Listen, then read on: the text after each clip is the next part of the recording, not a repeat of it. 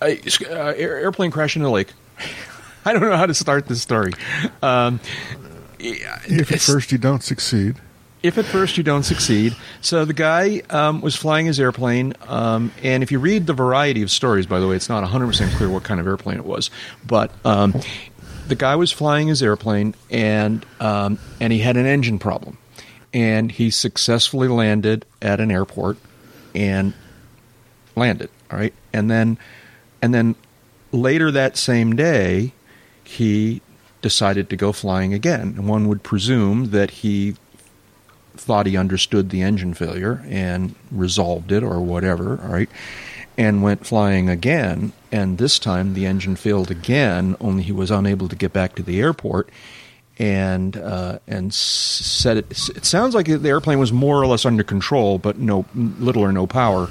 Right. Uh, went into a, a lake. Uh, which has a wonderfully coincidental name. I got to find this story. Where to go here? Yeah, I, I, yeah, Lake Aeroflex. Aeroflex, Lake Aeroflex. Lake right? Aeroflex. So yeah, if that's not that a seaplane too. base, I don't know what is. But you never know, right? Yeah, you so, never know. Lake it's a shame we don't have some device. I know, I know, and uh, I don't know. This is all being reported by uh, NJ.com, which I'm assuming is new, something New Jersey, um, Yeah. and uh, um, so Oh, he went the- down into the lake um, and uh, and landed fairly wings level, you know, a- attitude level, um, but hard is the descriptions here. Um, uh, so hard that he injured himself fairly seriously, um, and uh, the, it was it's described as breaking his back, which I'm sure technically he may have done, but he was able to move around and in fact es- uh, get out of the airplane. Um, and then swim to a boat that was on its way to him. Um, Yeah, so- I find I find it a little uh, humorous to read about a rowboat racing toward I know. the thing. the, uh, yeah, yeah. This is uh, this is not mainstream media at its best. This is not mainstream media. This, but this is uh, you know NJ NJ.com.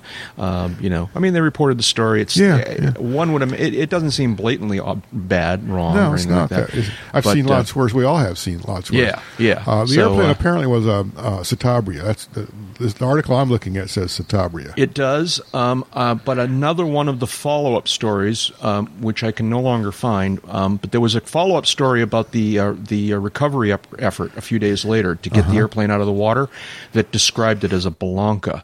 Um, and in fact, if you look at the, um, let's see now, I'm looking at the story that's, That's- headlined those, those "Plane two things. Crash." Can, those two things can both be true. Oh, Bellanca. Oh, I see what you're saying. Okay. I think of a Bellanca as being a different model, but okay. Yeah, yeah, yeah. yeah. yeah.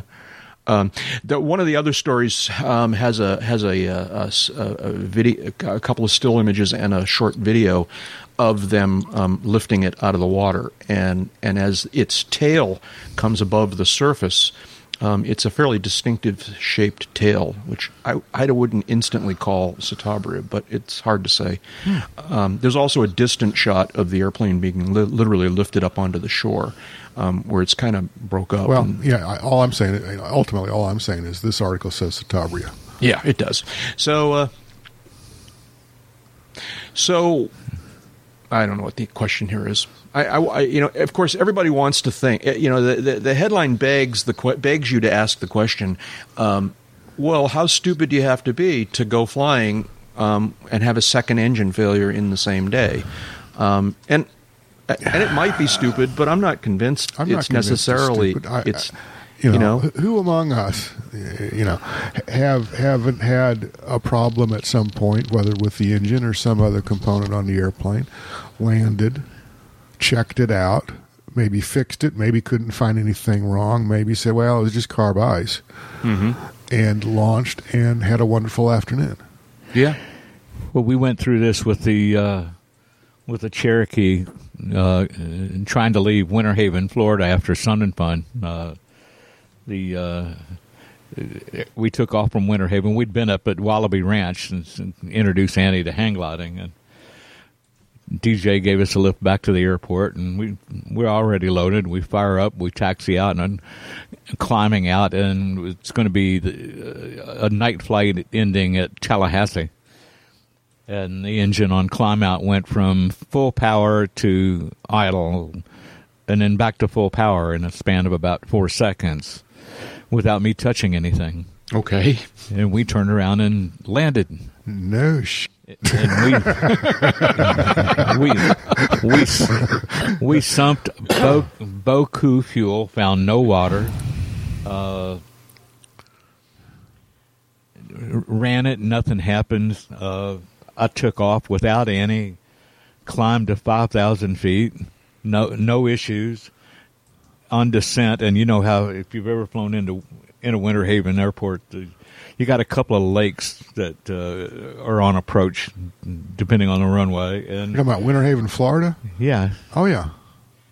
and as I'm on descent to return to the airport and pick up Annie and leave, it did it again. In which case we said R O N. Yeah. yeah. Or, yeah, or, we're- or and- November, November Foxtrot whiskey. Yeah, really. and uh, the next day, the uh, I get that one, Jim. The- I the- had the trouble shop with one of them last week, but this one, the yeah, go ahead, David. the shop there took a look at it, worked on it for a couple of hours. Uh, couldn't find anything wrong with it. Couldn't repeat it. Uh, about eleven o'clock the the day after, we saddled up and motored home, and it never freaking happened again. Yeah, yeah. And- I, I had the same thing, almost identical, happen with a Skyhawk once. Mm-hmm. Yeah. Yeah, According no, to Goo- I, I, I did keep my uh, pattern high and tight uh, because of anticipation that if this happens again, I don't want to. I don't want to wind up, you know, with a float plane. Yeah, Yeah. really. Yeah. yeah. So according to Google Maps, uh, Aeroflex Lake Aeroflex is in Andover Township, which is uh, in New Jersey, uh, slightly north of New York City and uh, to the west. So uh, Sussex County. yeah. Um, yeah, and, and Is so there a seaplane base at that lake? there, there is now, um, but uh, uh, it uh, and uh, and Aeroflex dash Andover Airport one two November uh, is right there, not on simply on the shores of Lake Aeroflex, but lined up with it. The lake might be considered uh, the extended center line of the runway in one particular Oh, direction. that's that's both good and bad. yeah, so There's, one there's not by any chance a, an aircraft hose factory on the shore of that lake, is there? Yeah, right. So, anyways, could that's be. where Lake Aeroflex is. Is uh, Interesting. does Wikipedia want to tell me anything about Lake Aeroflex? Let's see now. Here. Lake Aeroflex. It's got kayaks. It's got. Uh, so you know what we do here? We'll go to uh, Air. Okay, one two November. Aeroflex Andover Airport. Yeah, yeah. Okay. Yep. Andover, New Jersey. I'm looking for nearby airports to see it makes reference to. I don't see any reference to a seaplane base, so there's no. There's uh, um, additional remarks. A- avoid overflying lake. Oh, there's a different lake. Never mind. It's a wa- lake while on downwind. I thought. Well, okay. Uh, anyways, you know, sorry the guy got hurt, but from these reports, it sounds like he did a good job, and uh, and there's no reason to believe he did anything, you know, in, in ill advised. Um, and uh, I don't know, Jeb, if there's an NTSB on this thing yet. When did it actually happen? What's the date on this story? Let's see. The date on the story is May 7, just a couple days ago. So, uh, anyways, Last crashed a small plane into Air Lake Aeroflex last month, so it would be in April's. Let's go yeah, the see. story says it was April 23rd, just before noon on April 23rd. Okay. But yeah, racing towards the scene in a rowboat. Um, there's a there's your Well- episode title. yeah, I know. Would, Really, Would somebody please, please cue the Benny Hill theme? That's right. well, the part of the story that first caught my attention was a graph much down, much lower, uh, where it describes. Um, it says the pilot, whose last name was Wells. Wells, um, I'm paraphrasing here a little bit, or he said Wells escaped the cockpit and swam towards two Andover Township police officers who were on a rowboat within five minutes of receiving a 911 call, which is a sentence that doesn't really actually make any sense if you ask me. I don't quite understand what he's trying to say here, but. Uh, as I thought about this story, I'm, I'm now my my my hypothesis is that uh, pilot Wells uh, stayed with his airplane afloat for f- a few minutes. Um, and had actually called 911 from his air. This is my speculation. This is my speculation. The stories don't seem to talk about this. He called 911 from the airplane, said, "Help me!" All right. They responded very quickly. Good for them. All right, and commandeered a rowboat where we then began to hear the Benny Hill theme as they were racing out in the rowboat. Um, and apparently, Pilot Wells decided that uh, he wasn't waiting any longer, um, and so he he left the airplane behind and swam to. And so, to, although he may technically have broken his back, um, they, and they took him to a hospital. By the way, the story, another one of the stories refers to the fact that they flew him to the airport, to the hospital. All right, which you know would I really get into an aircraft for a third time on this particular day? All right, I, I Right. don't know whether you know whether would or not. Anyways, so anyways, um, all in all, I'm going to assume that Pilot Wells did a good job and congratulate him and wish him the best in his recovery from these uh, injuries. Absolutely. A- a- any landing you can swim away from. That's right. Yeah, That's- the, N- the NTSB says this was a Bellanca 7GCBC, which is basically a Citabria, or which Right. is a Citabria. okay. Any Uh, more information there about it? It's, I would imagine it's very preliminary, right? It's, Uh, it is preliminary. So, da, da, da, da, witness, uh, let's see, according to witness who, who observed the entire accident sequence after making the first takeoff and experiencing a loss of engine power on initial climb, the pilot made a 180 degree turn, returned to the airport, and landed. After troubleshooting and general maintenance having been performed on the engine, the engine was run at various power settings with no anomalies noted. The witness stated the pilot attempted to make a second takeoff. However, during initial climb, the airplane appeared to stall after experiencing a loss of engine power, followed by the left wing dropping. He, the pilot was able to recover the airplane to a wings level attitude, but subsequently impacted water in a flat belly flop type attitude. hmm Doesn't say much about the, the sub, doesn't say anything about a rowboat. Okay. Oh well, the NTSB let us down. There we go. Hey. Welcome, folks. I you better. Yeah, this, I think we've really beat this one to death. I, I uh, um, but uh, welcome, folks, to Uncontrolled Airspace, the General Aviation Podcast. I'm Jack Hodgson, uh, coming to you from high atop Lookout Point in uh, beautiful Nottingham, New Hampshire, uh, where this morning I am visiting in our virtual hangar with my two good friends. Uh, and let's see now, which see, you've got me, Jeb. You've just got me. My from somewhere near Sarasota, Florida. One of my good friends here is Jeb Burnside. Good morning, Jeb. What's going on? Good morning. Nothing much. Um, been basking in the glow of uh, putting another uh, issue of the magazine in the in the can. And, Congratulations. uh, Yeah. Thank you, thank you. And uh, licking my wounds. Uh, finished some other work before that, so um, I'm I'm enjoying not having anything to do right now. Very nice. Congratulations. Thank Not. As if I, I've visited you a couple times. I, there are seldom moments when you have nothing to do, but Yeah, I get that, that, the too. work the work may be caught up for Right. the time Exactly. being. Yeah. Exactly. Well, that's cool. Yeah. Um, I'm trying to remember what the you were trying to get your airplane airworthy last time we talked. Or I still, I recent. still am. I between work and whatnot, I just haven't had uh, time. Yeah. I, I'm going to make a final push this weekend. Mm-hmm. Cool. Very cool. Yeah.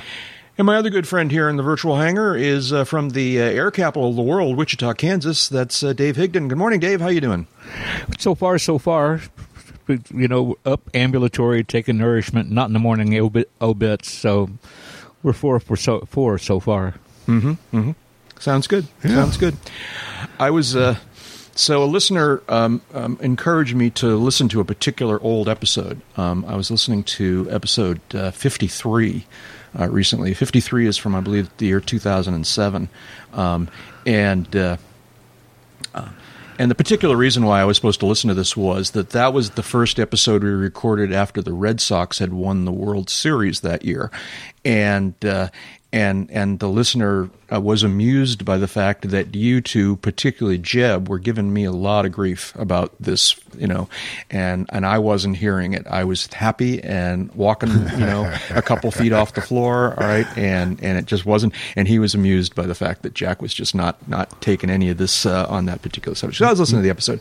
Here's what I found interesting about the episode, about other than listening to you guys abuse me, is um, so I'm listening to Make this up ep- your mind, man. I'm listening to this episode, and we began with this whole thing about baseball and championship and whatnot. Um, and and and we were eight full minutes into the episode, all right, where I literally said out loud as I'm listening to it, eight minutes in the episode, I said, Are you guys ever going to talk about airplanes? All right. Um, because this was back in the days when we would just begin with the whole "Hi, how you doing? How's the weather?" kind of conversation. All right, and uh, and we heard from listeners repeatedly at the time um, about uh, about these long uh, uh, uh openings uh, that weren't aviation related, and that's why that's why we do now what we just did, which is that we always very go out of our way to pick a subject so that the first 15 10 15 minutes of the podcast is us talking about airplanes. And then we can start blathering about the weather for a little while because that's one of the things we do um, but uh, it's interesting to listen to old episodes. I don't know how often you guys ever have an opportunity to listen to any part of the old episodes, um, but uh, it, it's uh, it's it's kind of interesting. Um, we actually got into a really interesting conversation in this particular episode about flying at night, um, and uh, uh, you know, a, a somewhat timeless, I think, discussion about you know the safety concerns and things to watch out for and look out for, um, so to speak, um, when flying an airplane at night. Um, huh. And uh, so there's something back there. It's kind of interesting that it's not all blathering about the Red Sox winning the World Series. Um, well, that's there encouraging. Was a, there was a nice little conversation in there. Um, so, uh, anyways, episode 53. I may put a link to it in the show notes. We'll see. Um, hmm. What's going on here? There must be an aviation subject we can talk about here. Let's see. Um, Rumor has it there's a really list. New What's in the, the list have to the, say? Nothing really new in the news. Yeah, yeah. Um, um, this is maybe even more of a shout out, but we'll talk about it here just very quickly, just to let people know. So, uh, the uh, preparations for this year's uh, Oshkosh AirVenture are uh, are definitely uh, accelerating. Um, and uh, someone commented, "Did the NOTAM but um, is out?" Maybe we'll leave that as a sh- as a shout yeah, out. The NOTAM um, is out but everyone should be advised. Those so a lot of us go to Oshkosh every single year, and we have our little routine, our things that we expect and that we like to do each year. And and one of the things people like to do is arrive prior to the official opening of the show, um, because you get a chance to wander around and see things as they're being set up, or you know an early look or things like that. And just be advised that uh, uh, EAA has announced that they're going to lock down the site, or at least parts of the site, a little bit more this year than they have in the past um, in during those setup days, um, Thursday, Friday, Saturday at least, maybe even Sunday. Um, so if you go early expecting to be able to wander the exhibit hangars, um, don't necessarily expect that. Check the EAA website, um, you know, and uh, we, we, we, were talking about this a little bit before we started, before we pressed record, but. Uh, um, I mean, have, have I have I uh, summarized this uh, correctly? Do you think? Or yeah, yeah. Yeah. yeah. So, uh, uh, yeah, new. This is probably the headline from the EAA: New grounds access rules established ahead of EAA AirVenture Oshkosh 2018. So, anyways, um, so this is not exactly a follow up, but it's sort of a follow up because we've talked yeah. about AirVenture in the past. Um, another follow up. I so now I need to be updated here because I'm, I'm, a little bit confused. What's the status of the FAA budget reauthorization? Um, pending. Been, pending. It is, in what is it pending? Has it been approved by both branches? No. No. Ah, see, that's where I was misinformed. Uh, whoever it was I was talking about this, I apologize because uh, I thought mm-hmm. it had been passed by both by both branches. The um, House, the House passed its version. Yeah, and you know that was after one last gasp end run attempt by uh, Congressman Shuster to uh, move air traffic service toward right. private control. Right. Uh, so that got out of the House. The Senate version is pending. It's expected to pass. Okay. Uh, hopefully, before they go away for the Memorial Day break, which is right around the corner. Uh, and, and, once that happens, then the two versions, which have some differences, mm-hmm. will, will go to conference. Where, and this is just me crystal balling, where I fully expect Congressman Shuster to make one last attempt to slide that kind of language in in the conference report, uh, which will get it shot down when it goes back to the Senate. Uh, mm-hmm. so, so, maybe he's wised up. I don't. I don't know. I don't expect that. Right. Anyway, Senate's got to finish its work. Goes to conference. they iron out both sides. Both chambers say, "Yep, we're good with the conference report." They pass it, then it goes to the president. What's his too. name? Yeah, the president. Um, are the differences significant, or are they just kind of routine kinds of differences that we see between the two branches? I don't think there's any hugely significant differences. Maybe in some money allocations, Uh-huh. but uh, you know the, the the House and the Senate have both been uh, nibbling around ways to try to bolster the creation of uh, new workers, uh, maintenance workers, in particular for the uh, aviation business community. Uh, so, you know, both of them have this, this kind of program in there, and they differ on how much money they want to put into it or how long the pilot program is going to last. That has to be resolved. Mm-hmm. You know, they can both be after the same thing, but one of them described it this way, the other one described it another way. They got to get a common description for it, and then they're off to the races. So, Okay. uh, it, it, it is kind of heartening to see that we might actually get a five year authorization out of these uh, members Right. uh, this time around, and uh, not have to dink around with uh, you know years more of short budgets and continuing resolutions and budgets that fail to take into account things that Congress has ordered them to do, and then don't provide the money for. It's it'd be nice to have it sane and stable and predictable for a few years. Mm-hmm. Mm-hmm. Yeah. Okay. Uh, Jeb, anything to add to that, or uh, No, no. Um, yeah, it's, it's House passed. Uh, I'm not aware of a uh, Senate counterpart, but I'm sure there is one. I'm just don't. I just don't know what it is or what's in it. Um, Yeah, there is. I wrote about it in a column Yeah. about a month yeah, ago. I'm sure Uh, there is. Um, keep in mind that the staffs on both sides um, of the hill um, know each other. They work together, and um, um, what comes over from the House is not a surprise to the Senate side, and vice versa. right? So um, it's just a matter of, of uh, um, time. I don't. Yeah. I don't know. Are they even in session right now? I guess they are. Um, just a matter of time before the Senate slides something through and, and they Right. go to conference on it. Okay. Uh, but Dave's right. I wouldn't, at this stage, I wouldn't trust Shuster any further and I'd throw this airplane. Yeah. My, my airplane. And uh, he'll slide something in in conference or try to slide something in in conference. And uh, you know, th- there's always some little thing that, that the Senate and the House sides get hung up on. Um, you know, it's sometimes it's uh, uh, it, it, most of the time, I should say, it has nothing to, whatsoever to do with general aviation. But um, uh, there's always something, and we'll we'll see what the what the spring and summer bring.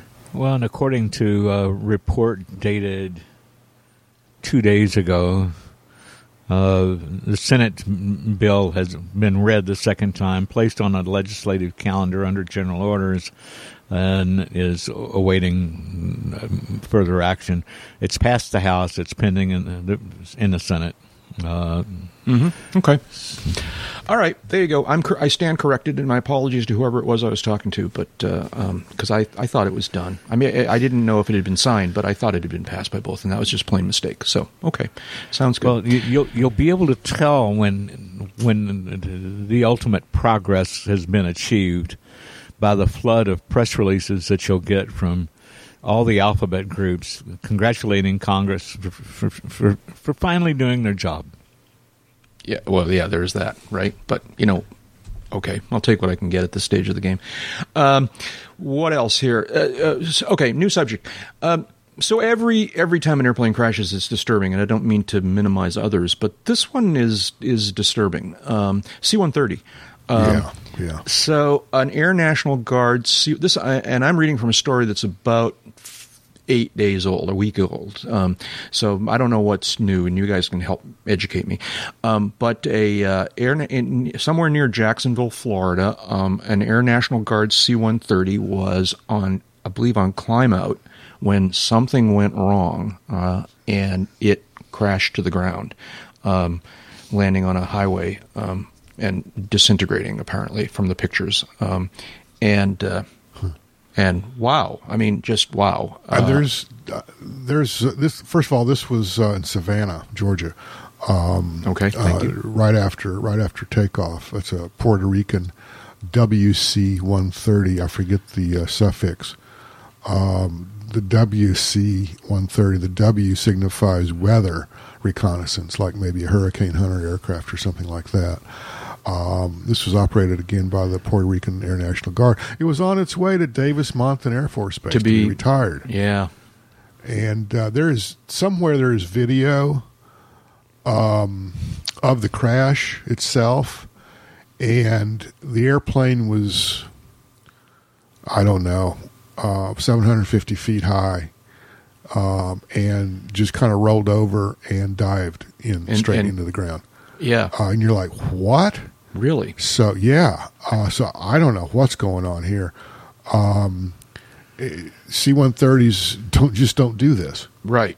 Yeah, you wouldn't think, and uh, you know, speculation. People are speculating that, uh, that you know, you, one wonders about um, um, structural failure. I suppose um, the one wonders about pilot. Some something ugly happened in the cockpit. Um, the one that I find interesting. Um, although given that it was going to uh, to retirement, you wouldn't imagine there was much inside of it. But there was some talk about cargo um, um, escaping its straps and moving around. You know, that- Um, that's that's a possibility. Um, It's been known to uh, cause crashes in uh, Oh. other situations. yeah. Absolutely. I just wonder. You would think in this stage of the game it would be a pretty empty aircraft, but I don't know. Maybe it was. I don't know what was going on. But the, the video I saw um, did not indicate that there was a, a high angle of attack. Uh, I don't remember that uh, of the video, but um, the video could have started well after um, um, you know some other event. So I, I, you know, I just I just don't know. But it's it's uh, uh, when you see that thing go in like that, it's just whoa. yeah, Yeah, so uh, there's been at least at least in the media's mind, there have been uh, a number of military aviation accidents, U.S. military aviation accidents recently. There was um, right right there before Sun and Fun, uh, one of the Air Force Thunderbirds uh, and his wingman um, uh, hit the ground um, out of Nellis in the uh, I think the red flag uh, area. Um, there have been uh, a couple of other crashes of one type or another, uh, some with fatalities. And um, I don't know if it was Air Force or if it was all military aviation. It was going to take a stand down day, to take a safety stand down day. Uh, I don't know if that's occurred or not. I, I don't know either. Obviously, obviously, the Thunderbirds stood down because the, Yeah, the Thun- you know, Thunderbirds canceled their appearance at Sun and Fun because um, whatever. I mean, Yeah, obvious but- obvious reasons, I should say. Well, I tried to find a video that where the uh, source for one of the local stations says said the uh, the uh, airplane is in a developing spin at the point of incha- impact. I'd like Uh-huh. to see that. Uh huh. Jeb, is that the video you saw? That's basically it. Yeah, it, it rolled off onto the left wing and uh, had done a 180 in the descent before I lost sight of it. Mhm. Uh, Yeah. Is that that's what I recall? I mean, you know, let Yeah. me see what I can I can find here as far as uh, video on this. What they would be hauling from uh, uh, Puerto Rico or uh, Florida to Davis Monthan in an airplane that's being retired it just kind of baffles me. yeah, I would expect that airplane to be mm, empty. Right, and I don't think anyone proposed that as a real. uh, You know, that that's not a report of of you know any kind of cause. That people are just speculating. What are the kinds of things that might cause Yeah, this okay, kind I of a found it. behavior? You found Oh. it, okay? We had a Bombardier, I believe it was a CRJ uh, 700, was in experimental flight test to raise the gross weight of the airplane. And it was flying with a load of uh, lead ingots in the back and all strapped down, and apparently not strapped sufficiently because they broke loose and the ingots shifted to the back and the airplane became uncontrollable and flat entered a flat spin that terminated with the airplane impacting the ground. And uh, that that was attributed almost completely to the load shifting in the airplane and making it uncontrollable.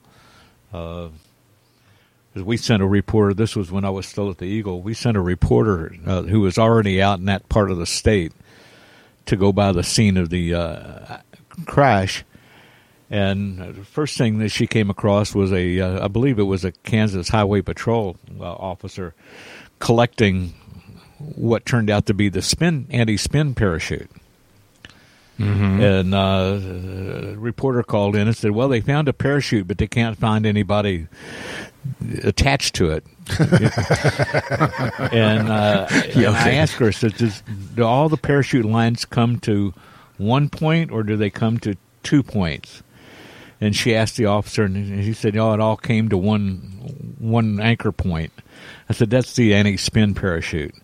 and if it came loose, you know, th- there's no hope for them getting that back. Uh, then when she finally got to the actual impact point of the aircraft, she goes, "There's silver bars everywhere. Silver bars, Yeah. silver bars, lead ingots. That's what they Uh-huh. lo- load on these airplanes to, oh. to to test them at different CG settings and different uh, takeoff Which, weights. which and- accident are you talking about? I believe it was a CRJ 700 uh, uh, test bed. Uh, Oh, yeah, yeah, Bombardier. yeah. This is this is like more than 20 years ago. Yeah, yeah. Okay. But it was Yeah. it was uh, apparent really quickly that the the spin parachute had, for whatever reason, separated from its anchor point in the tail of the airplane. And as the accident investigate why that happened, we didn't know for a while. But the accident investigation uncovered the fact that the uh, switch in the cockpit to activate the parachute had been wired incorrectly. So when you flipped it to deploy the parachute, it also blew the bolts holding it to, to the airplane. So it deployed the parachute and blew the bolts. And the airplane came down without it. And then they got this scene. There was no post crash fire to speak of. Uh, they lucked out on that. Uh, it killed all three Yeah. people Sure. on board, but Sure. the, the fuselage split open, and there's all these silver bars. and You know. Yeah. Uh, Did y'all get the link I sent you? Sorry. Uh, I got it. Did you get the link I sent you? Yeah, this is the video of the uh, Yeah, C-130, that, that goes right? to a to a uh, Twitter uh, a tweet, Oh, and and there's cool. a link. So what I would do is is make it full screen and then click play. Okay. Oh my! Oh yeah, look at that. Oh, That yeah. didn't really didn't really give me thoughts of it spinning, but definitely out of control. Yeah. So, um, I'm sorry, David. Just to get back to the uh, the uh, t- flight test uh, fatality you were just describing.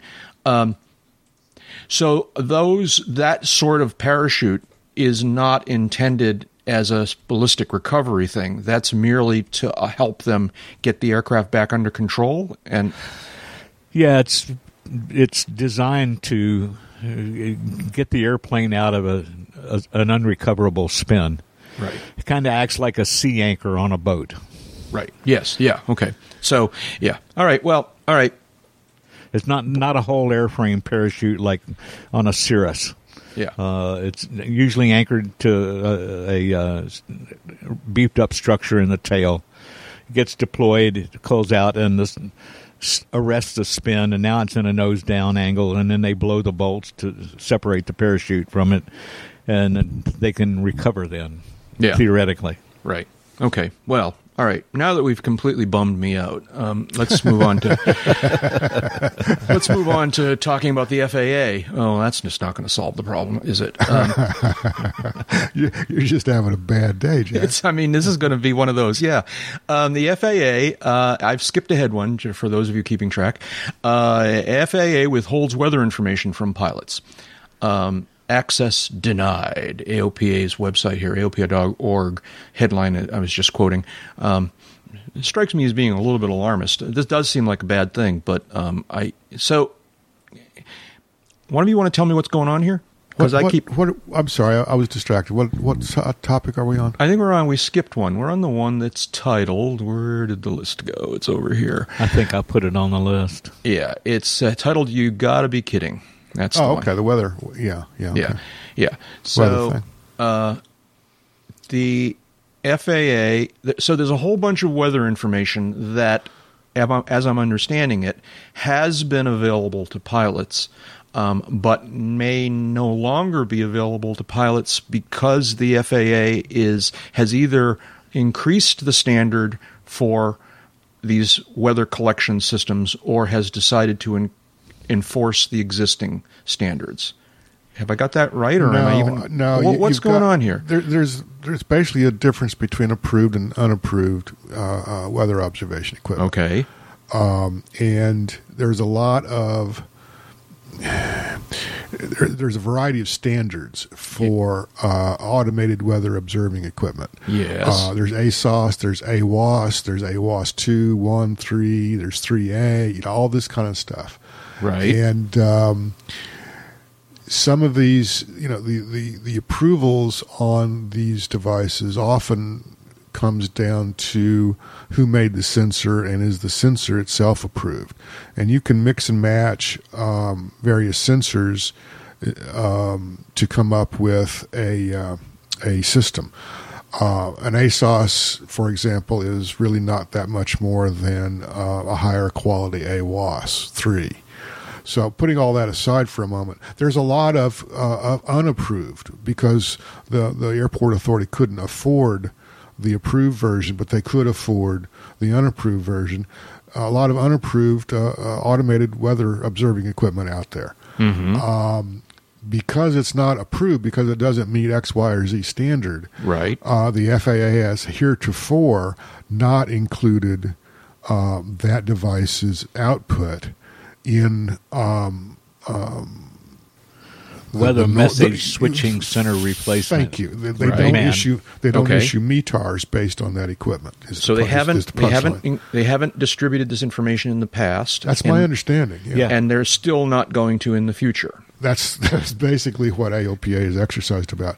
Um, there are, you know, I have no idea um, how many of these these uh, uh, facilities exist out there. I know the the AWOS at an airport I fly into in Georgia often. Um, the AWOS was there. You could hear it on the airplane on the airplane radio when you were within range. You could dial into it with a telephone. You could not obtain a METAR at that mm-hmm. airport because it was an unapproved facility. I see. Okay. All right. And I can sort of that, that that particular airport has since brought it up to code, if you will, and it's an approved device, and, and that airport now has METARs. Right. I can sort of see both sides to this issue, to be honest with you. Um, you know, on one hand, having a lot of distributed weather or weather observation collecting sites is a, a good thing, but there there ought to be some way of judging whether or not they're accurate or. uh, you That's know. why they have those standards and Right. approved and unapproved sensors. So- it, it's it's you know in, in one way it's it's, it's kind of esoteric. Um,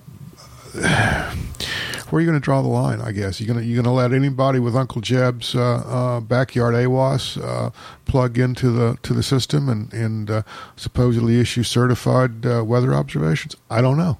Yeah. Well, That's clearly, kind of what the AOP. uh, That's kind of what FAA is saying. And I totally get how um, AOPA and, and it says 13 other aviation and state organizations uh, arguing for this information. Um, what the, what would be the way to do this would just put some coding in the remarks section saying this is an unapproved observation. Yeah. End of discussion. And un- unapproved doesn't mean that it's not accurate. That's, That's right. That's the rub here. Yeah, I know. The problem is that, that people won't be that discriminating, and they will they'll they'll sort of not pay attention to the unapproved warning and just kind of take it as accurate. And you know, Well, let, let, let, us be honest here. It would- I- I'm, I'm imagining every one of us knows a pilot who considers 15 minutes in front of the Weather Channel is a valid weather briefing. well, No, no, it gets better. I mean, uh, the, looking outside the car window as you drive to the airport, that's that's the uh, pre-flight briefing right there in a nutshell. Yeah. Right. Well, that's and that's probably not a good idea. No, But of course not. I, I, I you know, I don't know. But It- I, it's- I, I, I agree with the idea. Put it put an asterisk on it and say, you know, this is this this reporting system does not meet contemporary standards, so use it with caution. But put the information out there. It's Yeah. better than a black hole on. Yeah. And, you know, this Mike- is, on a one level, this is kind of uh, um, uh, interesting on several levels, put it that way. Um, back when AWOSs and ASOSs first came on the scene, um, a lot of them happened to be co-located at a facility at an airport with a human obser- observer. Mm-hmm. And uh, if not, certainly uh, the human observer was me, um, where the AWOS would say X, and you could clearly see that the weather was actually Y. Uh, The, the and these were approved facilities uh, already. Early on, the technology um, wasn't as good as it is today. Is the punchline Yeah.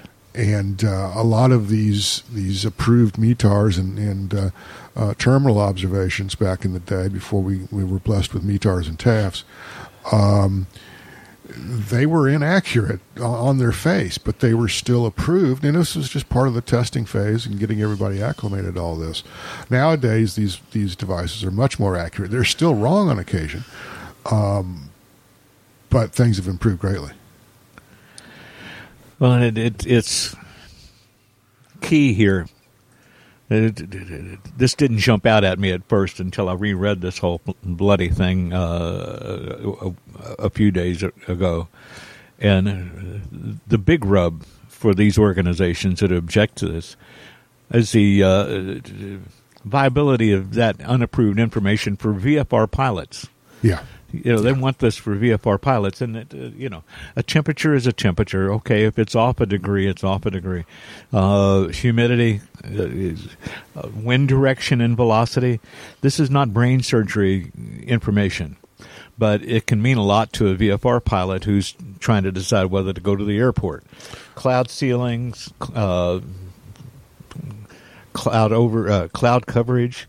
Uh, Well, that's- you know, that I- stuff's been around for thirty years. Yeah, you know, I don't, I don't want to, to, to, to, I don't want to be on the FAA side here. Let's put it that way. Uh, but take take that same scenario, Dave, and give it um, give it a visibility sensor that says six plus miles, when the reality is it's down below VFR minimums, down you know two miles, let's say. And the reason that is is because the sensor is is not sensing correctly um, because it's an unapproved sensor. Where do you draw that line? Yeah. Exactly, and, and and not simply where to draw the line, but how do you know? How do you cross check this? All right. Yeah. So I'm planning a flight to an area that I have never or seldom been to. I'm going to land at an airport that I'm really not familiar with, um, and I check the weather from that airport, and and it's got a weather report with an asterisk, and and so now I have to decide. You know, I'm in a local area, by airports near where I live that I fly into, I can have a sense of how how, much I can trust the asterisk. Yeah. All right. Um, but if I'm flying someplace that I've never been before, how do I make a judgment about the asterisk? All right. And and my fear is that most people won't make a judgment about the asterisk. All right. They'll just rely on the fact that most of the time these things, just like David said, it's not rocket science. Most of the time, this information is going to be accurate. But when it's wrong, it could be dangerously wrong. All right. Most of the time, the AWOS, the, the, the certified equipment we have right now is is is correct, but sometimes it too is wrong. Yeah. Yeah. But And if you call in and getting a briefing and the information doesn't match what you see at the airport, that should be a clue. Yeah, I mean, it would be. You know, I mean, it's too bad we don't have a device that would um, maybe cross check would cross check this kind of information with airports in the area. You know, we so do. if it's called a human brain. yeah, so that's and maybe that's what I'm getting at here is that if you're going to fly to some place, if you're going to be looking at this kind of information from an uh, airport that you're unfamiliar with, maybe you look at the the ones surrounding it as well to make sure that they're showing roughly the same temperature or roughly the same visibility. You know, and uh, I, the cross check is what I was wondering. And I, as I think about this out loud, I'm kind of coming up with a plan for myself, and that's what I wanted. Well, then Yeah. it, even Yeah. that can be perilous.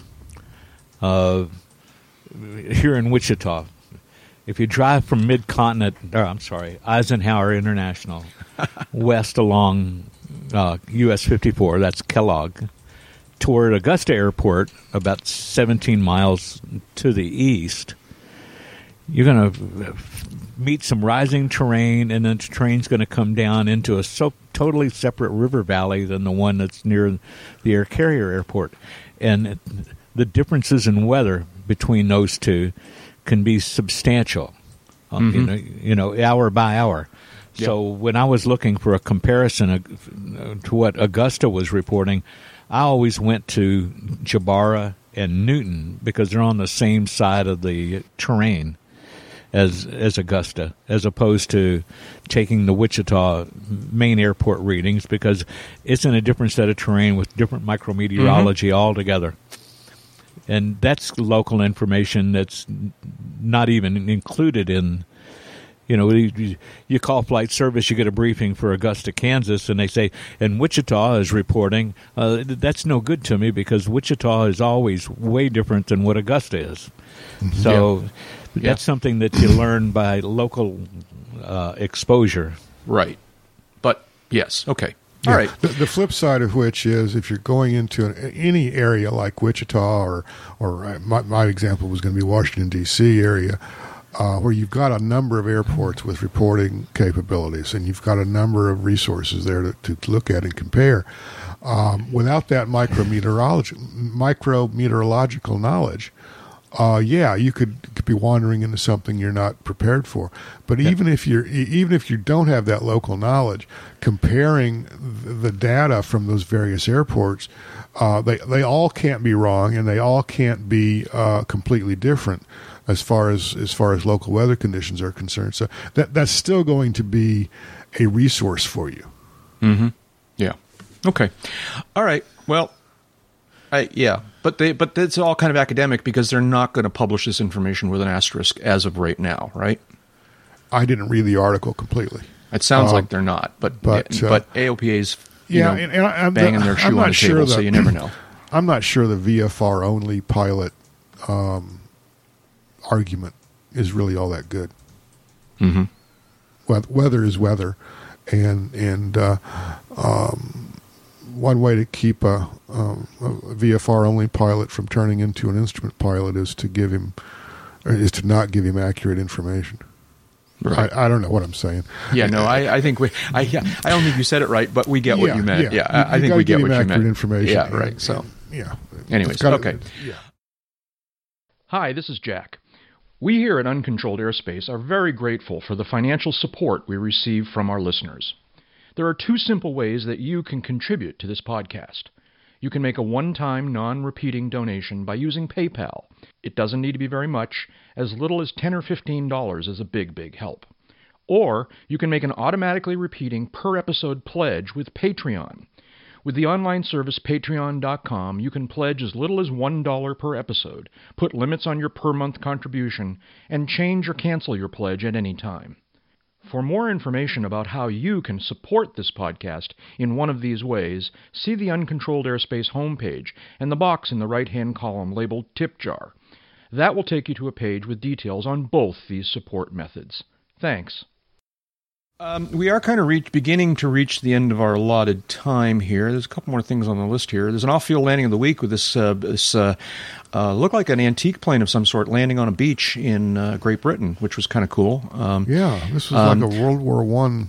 a, a little scary because there were people on the beach, but it looks like they did it right, and uh, and so you know, um, we'll put a link to that in the show notes. But congratulations to the pilot who uh, landed safely, and uh, you know, beaches are right up there with uh, with highways in my mind for scary places to land if you have to, but if you have to, um, and uh, you know, so. But it, you know, eh, more and more, you know, I, I, I'm old enough. You know, when I was a boy, when I was a boy, all right, people and it used was to say, uphill to school both ways. I know, I know. Um, they they used to talk about, you know, it's like, well, if there are UFOs, why has no one ever caught one on camera? You know, or uh, and actually, a more practical example of this was that the, there was an observation one time that no one has ever caught a airliner crash on a camera. All right, and and that eventually changed, obviously, and, and now it's very very much changed. I mean, we saw the C-130 uh, because cameras are everywhere now.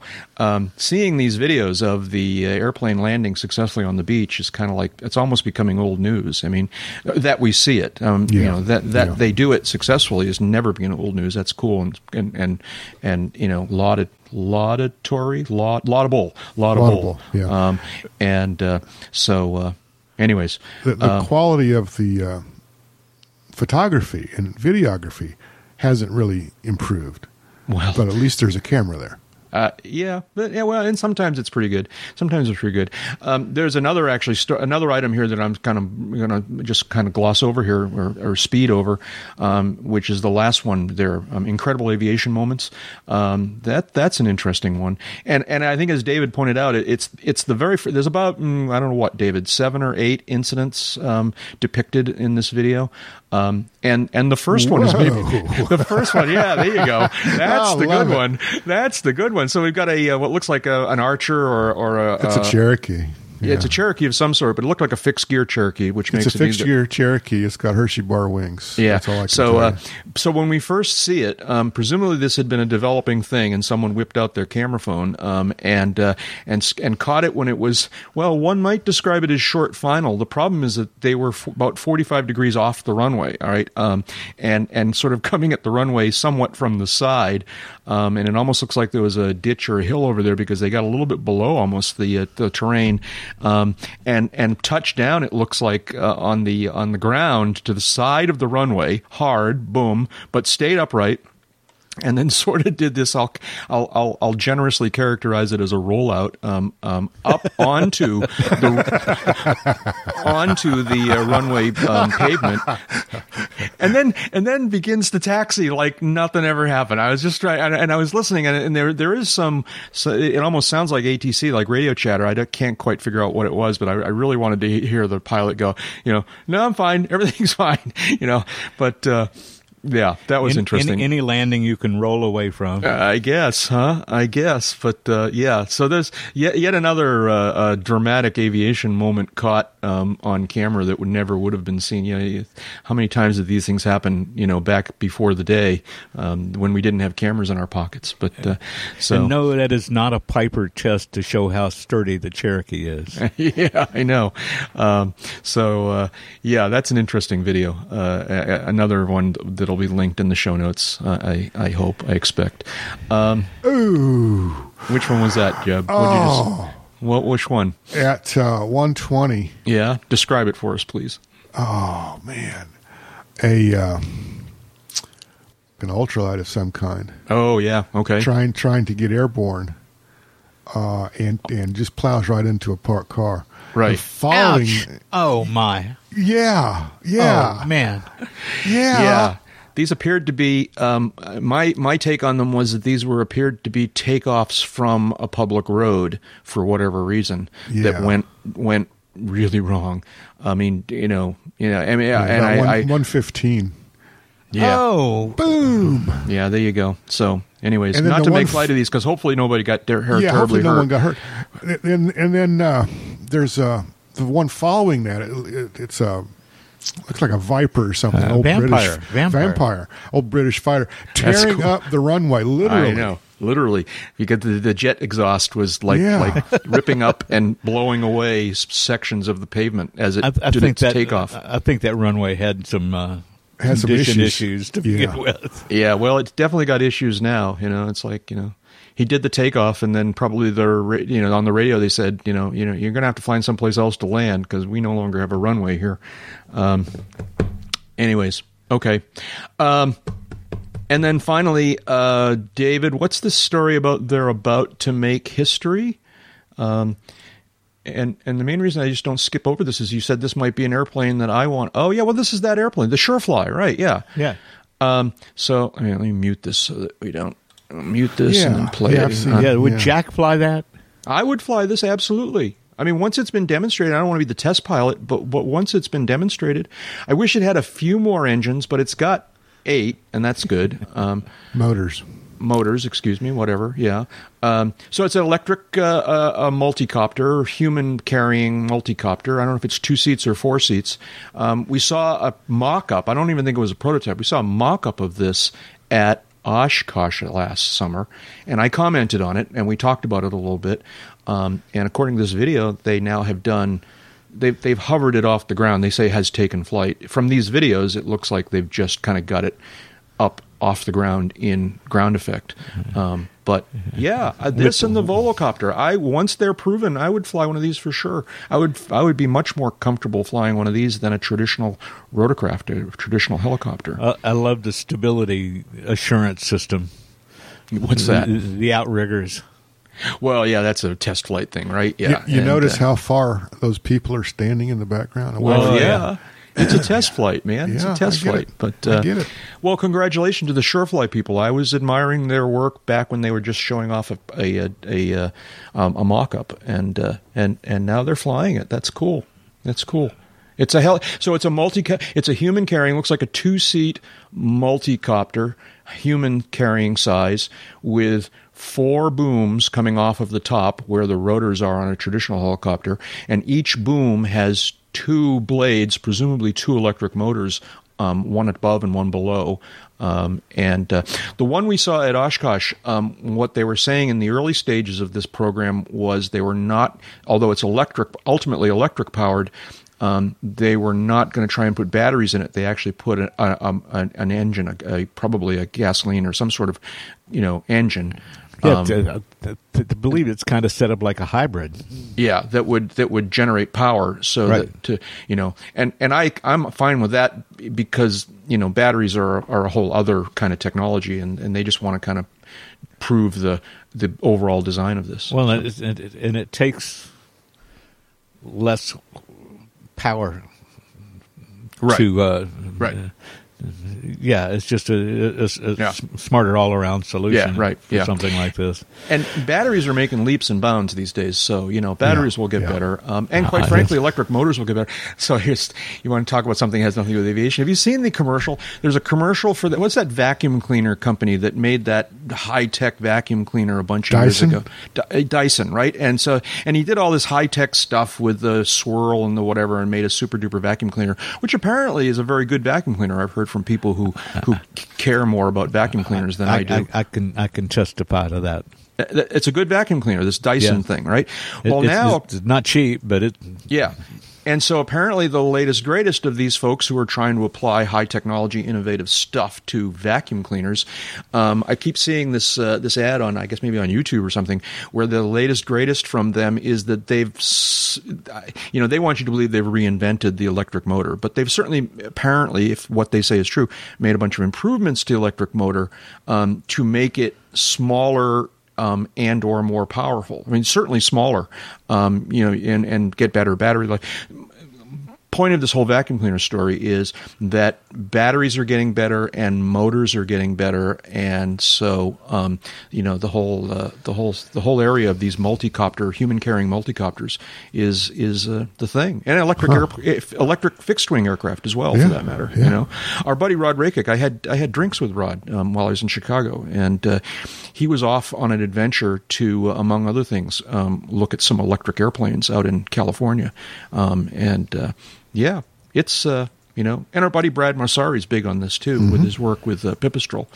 but I think that's the brand that that Rod was also looking at California. Anyways, so I'm really blowing away our, our the, the rest of our uh, our allotted time here. But uh, this is cool, and I would fly the Surefly um, once it's become a proven, you know, uh, whatever level. Once type of- someone else does it first. well, yeah, I'm not a test pilot. All right, I'm not going to do the test piloting part. All right, but but once this has been reasonably either certificated or whatever approval program it goes out under, I I would definitely consider flying this airplane. Yeah, absolutely. Once it's gone through whatever approval process is necessary, you won't have the certificates to fly it. Oh, well, there, there will certainly be some training. That's right. I'm going to have to, you know, and uh, but Yeah, and that's, ev- that yeah, that introduces a whole other question. I admit, but uh, yes, okay. transition training, a checkout. Uh, What rotor? What multi engine, multi multi power plant, multi rotor Yeah. Rotorcraft. Well, that's an interesting question. Actually, is anybody even Yeah. looking into what that that question is? I mean, how how are they going? to You know, how when these things become become publicly flyable, publicly available, um, what what will the pilot certification be like? You know, There's there's a white paper somewhere out there on the internet that Uber put together Uh-huh. about its uh, um, basically its airborne. Um, uh, I don't know what service they call it anymore, but basically uh, an air taxi. Uh, Mm-hmm. uh, some of it, I guess, um, either piloted or pilotless, uh, and uh, they they dive down fairly deep into what some of the um, technological uh, issues are. Um, they did not dive down very deep into the regulatory slash political issues, and um, um, I thought it was rather naive. But um, yeah. Well, I mean, a different subject. they're certainly optimistic that that the FAA would and other regulatory agencies would respond quickly and correctly uh, with respect to certifying these craft for commercial, i.e., carrying persons or property for hire uh, use. And I'm not so sure. That raises But- the bar significantly. It does. yeah, putting humans on it definitely raises the bar. It absolutely well, I mean, put- does. putting humans in it for hire.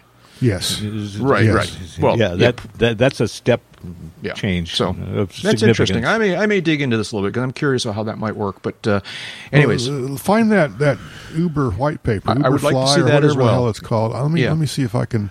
Yeah. Well, and see it- if you can find it for me. the, Um, sh- the SureFly power system, I think, is is, is is is quite clever. I mean, it's basically using a gas engine to drive an alternator system to provide power to the motors, and it has Right. a backup battery. So if the engine failed, you've got enough power in the battery to Mm-hmm. land. yeah. U- Uber Elevate. Uber Elevate. All right, I'll, I'll see if I can dig up that white paper. I'd be curious to read it. I'm not got a big a, I've Uber got a fan. to be PDF of it I but, can um, send you, but yeah. can't really do it right this second. Well, yeah, and either send it to me or I'll find it. But uh, yeah, I, I'm not a big Uber fan. Just um, I, I need to say that out loud for some strange reason. But yeah, uh, that's that's another story for another but time. that's another story. There, this technology investigation is is interesting, and I'd like to see what they're doing. Anyways, um, shout outs.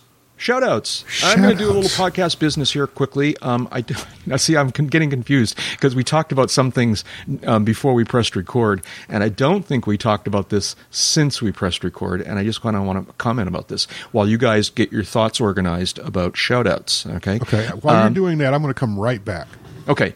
Um, podcast business. So, uh, with the last episode of this podcast, UCAP 451, um, we've changed over to a different way of, uh, of talking to each other and recording the podcast.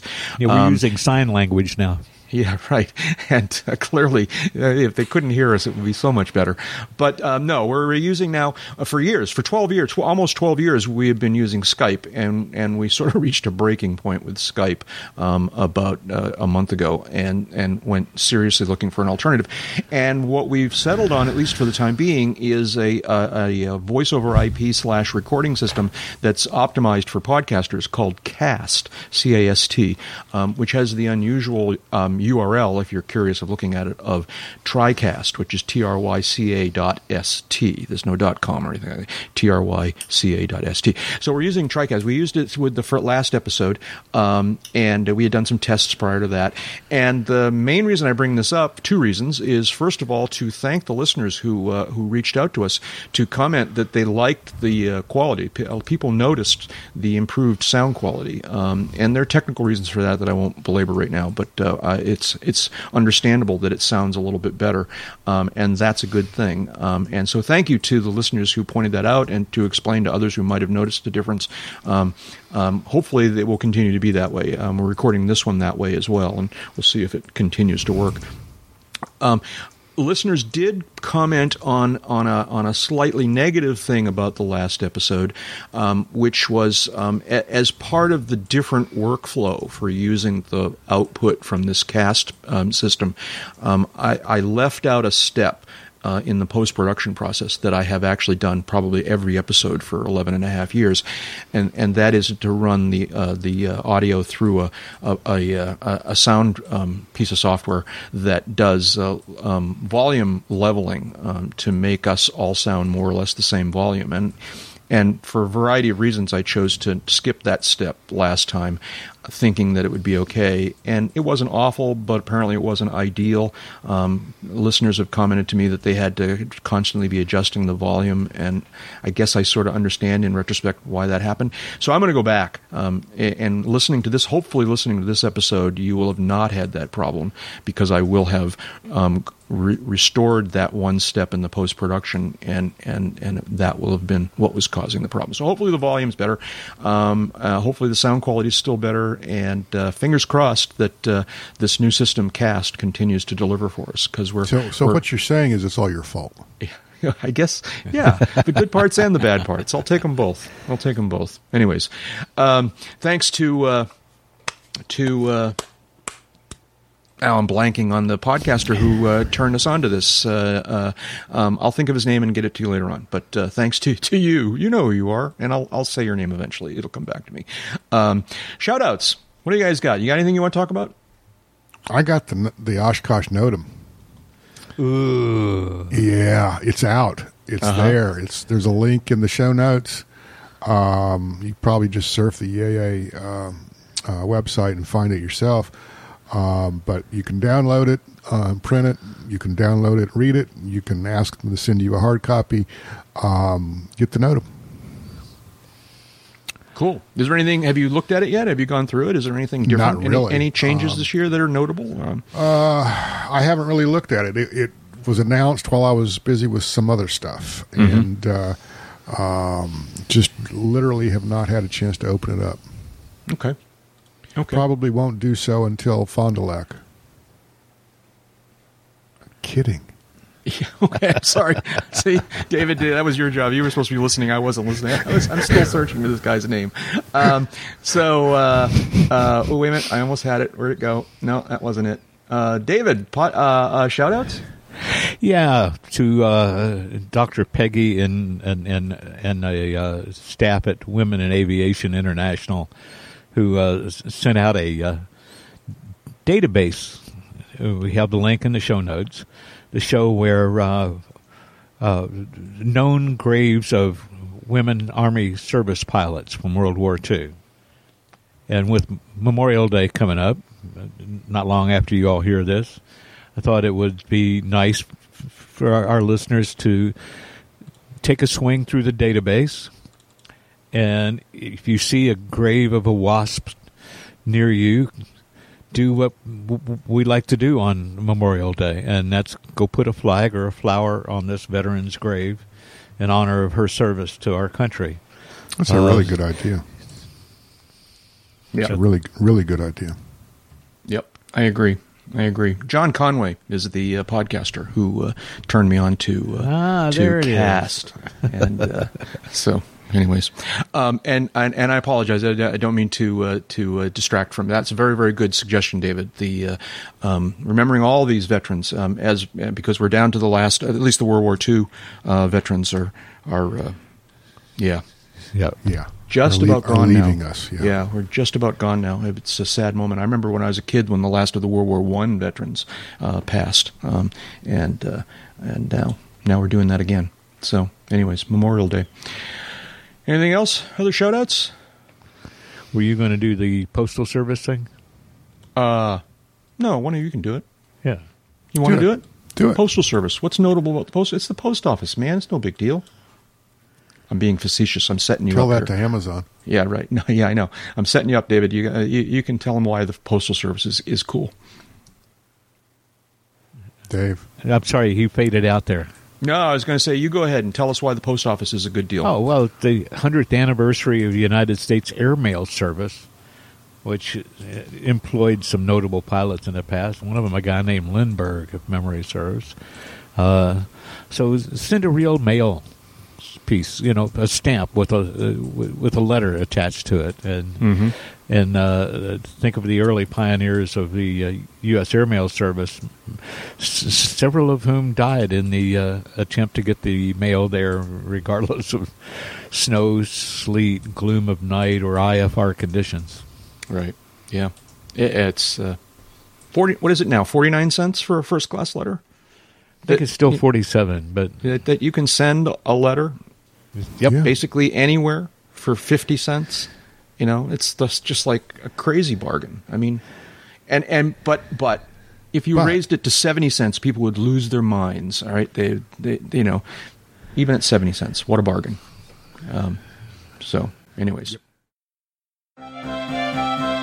The participants on this podcast are appearing as private individuals.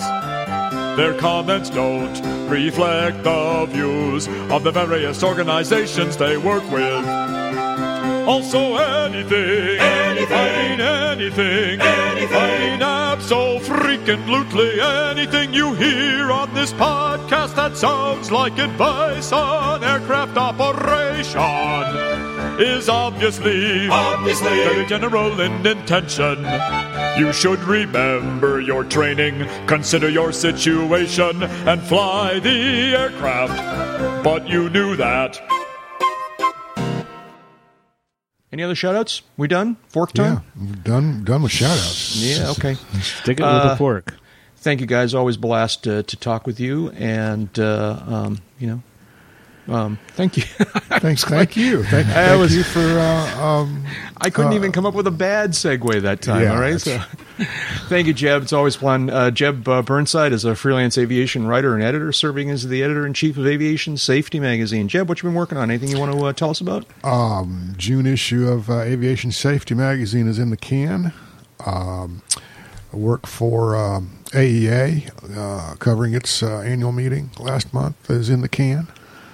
Um, kind of resting on my laurels, as it were, here for a week or so. I'm off to Geneva for EBACE for uh, AIN and uh, come back and, and knock out the July issue of Safety.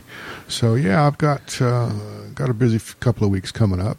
Um, other than that, um, working on airplanes, cars, and motorcycles. Very cool. Very cool. And Dave Higdon is a, an aviation photographer and aviation journalist and the U.S. editor for London's Avbuyer magazine. David, what have you been working on? Well, this month I've got a piece in uh, Avionics News magazine, uh, bringing people uh, back up to speed on the uh, status of the 121.5 megahertz ELT situation and the options available, and kind of a, uh, a two by four reminder that if you got a 121.5 and that's your ELT, there's not a lot of options for people to hear you if you crash because the world's moved on to 406 megahertz ELTs, Yep. which will get you service much more quickly and much more accurately. And the prices on them have come way down, and their features have come up, and more and more of them are uh, equipped with their own GPS engine, so that at the first burst of data to the uh, COSPAS satellites, CSAR and COSPAS satellites, easy for me to say, uh, it will include the Latin long data that searchers need to get within a mile of you on the first pass. Hmm. Interesting. Actually, Okay. I think it's a little closer tolerances than that, depending on the unit. But yeah, yeah, Yeah, very Uh, cool. it- it- it- these days, it's I don't even know if you can't. I mean, now you can't buy a, a nine or a one one twenty one five only uh, ELT, uh, but the prices are, have gotten so good, and the and the battery technology has gotten so good um, that it you know if you're going in for an avionics update like ADSB uh, or something like that, it makes sense to hey, you know, while you're in there, drop another 500 plus install on a on a modern ELT. You you likely won't regret it. Cool, cool. Uh, now I'm going to go backtrack and uh, and uh, uh, I'm going to come back to Jeb in a second. But first, I want to say to David, where can people find about you on the internet? Oh yeah. Uh, I'm Real Higdon on the Twitter machine. Uh, you can find me uh, via uh, avbuyer.com or uh, aea.net and the work that I do for uh, Avbuyer Magazine and their website, uh, my weekly uh, business aviation blog topic. Uh, and the avionics stuff, of course, in the uh, Aircraft Electronics Association's uh, House magazine, or just Google me. And there's a new Dave Higdon out here in publishing that I stumbled Oh, no, on a few not months really. ago. Oh, come on. This guy's a motorcycle writer. Oh, Oh. really? Yeah, Okay. and motorcycle. I think it's I think it's the uh, motorcycling online website where they uh, have periodic reports from their roving reporter Dave Higdon off on some exotic part of the world, riding riding uh, uh, some fancy motorcycle or some old motorcycle, having a good time. I envy the job. Uh, but I would rather do the aviation than the scooters. uh, Right. personally. Well, I was going to say, that. you sure it's not you and you've just forgotten? I mean, you are into a lot of things. I'm I'm pretty I'm pretty sure because we're riding this guy do does. I'd have some blisters where you don't normally find them. okay. All right. Sounds good. And uh, Jeb, I'm sorry, I forgot to ask you where you can find you on the internet. Where, where are you up to? Uh, aviationsafetymagazine.com, um, uh, AEA.net for the uh, Aircraft Electronics Association coverage and, and uh, avionics news, um, AIN Online. Uh, AvWeb, you know, every now and then. General Yep. Aviation News, every now and then. Uh, who knows where I'll turn up next? and and you are becoming more present on Twitter as well lately, which yes, I, I personally J approve of. The, Yeah. uh, is the the handle on the Twitter machine. Very, very, very good. Cool.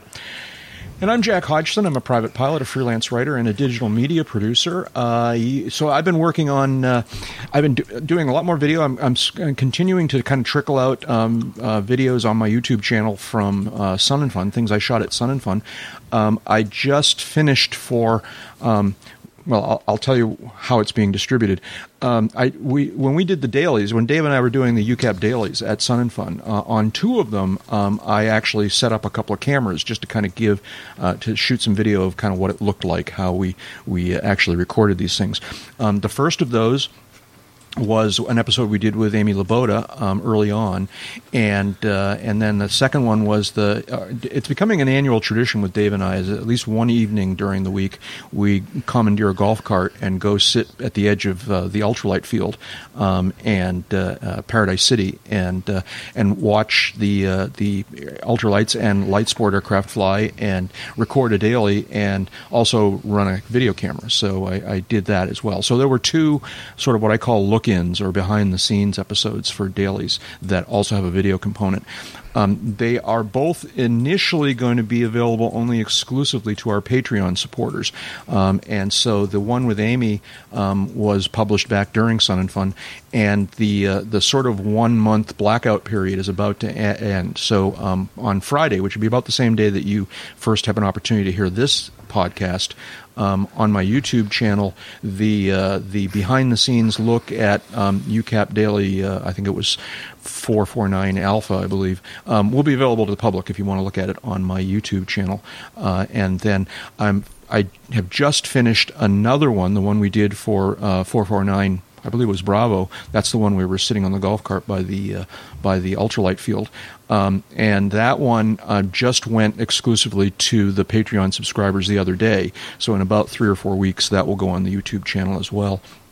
Um, I've also been shooting some stuff about other things. I was just in uh, Chicago and did a little vlog kind of thing, if you know anything about vlogs, um, where a bunch of us went off to a uh, to watch a uh, soccer match uh, while we were in Chicago. One of our one of our crew members is a huge soccer fan, and he said, "Oh, you got to go," and we did, and it was fun. And uh, shot some video of that. That's on my YouTube channel, uh, or at least it will be later today, I believe. So I'm doing these videos, and that's kind of fun. And I've got a few more things that I shot at uh, at uh, Sun and Fun, including um, a look at the uh, the full blown episode of 450 that we did from the deck.